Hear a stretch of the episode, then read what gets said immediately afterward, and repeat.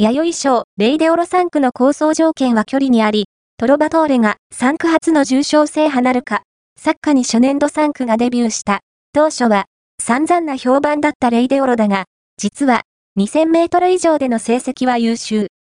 先週は、サンライズアースがスミレースを制し、初のリステッド勝ち馬となった。そのあたりを紹介しつつ、3区重賞初制覇を目指すトロバトーレをポジティブにまとめる。